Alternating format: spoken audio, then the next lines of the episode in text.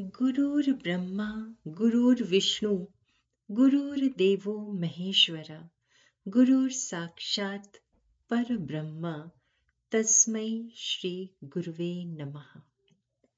गुरु का स्थान बहुत महत्वपूर्ण होता है हम सबके जीवन में। गुरु का स्थान तो ईश्वर से भी ऊपर माना गया है। आज मैं आप लोगों के साथ एक ऐसा प्रसंग साझा करने जा रही हूँ जो आप लोगों को चिंतन करने पर मजबूर कर देगा। आप सबका चिंतन कार्यक्रम में हार्दिक स्वागत, अभिनंदन। दोस्तों, ये बात है सन उन्नीस की 1994 भारतीय राष्ट्रपति डॉक्टर शंकर दयाल शर्मा जी आधिकारिक यात्रा पर मस्कत का दौरा कर रहे थे और जब एयर इंडिया का विमान ओमान में उतरा तो तीन दिलचस्प घटनाएँ हुई। पहली, ओमान के सुल्तान कभी भी किसी भी देश के गणमान्य व्यक्ति को हवाई अड्डे पर रिसीव करने नहीं जाते थे। लेकिन उस दिन ओमान के सुल्तान राष्ट्रपति को रिसीव करने के लिए हवाई अड्डे पर आते दूसरी बात, जब फ़्लाइट उतरी तो राष्ट्रपति जहाज़ की सीढ़ियों से पहले नहीं उतरे।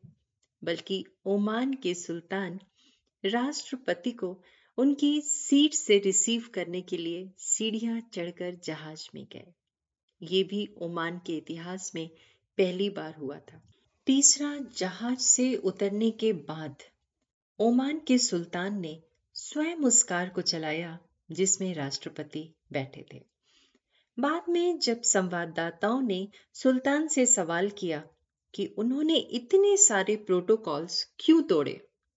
उनके सवाल सुनकर ओमान के सुल्तान ने जवाब दिया कि मैं डॉक्टर शंकर दयाल शर्मा को रिसीव करने के लिए हवाई अड्डे पर इसलिए नहीं गया कि वो भारत के राष्ट्रपति थे, बल्कि वो मेरे गुरु थे। मैंने भारत में अध्ययन किया और उनसे कई चीज़ें सीखी। जब मैं पूना में पढ़ रहा था, तब श्री शर्मा मेरे प्रोफेसर थे और यही कारण है कि मैंने ऐसा किया। दोस्तों, यही शिक्षक होने की सबसे बड़ी शक्ति है। शिक्षक होना अपने आप में सबसे गौरवपूर्ण माना जाता है।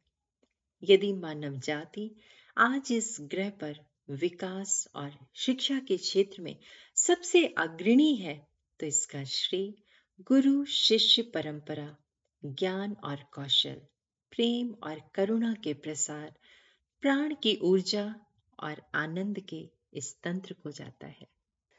गुरु की महिमा पर चिंतन ज़रूर करिएगा। आप सबका दिन शुभ एवं मंगलमय हो। अब अपनी दोस्त रचना मुकेश को इजाज़त दीजिए।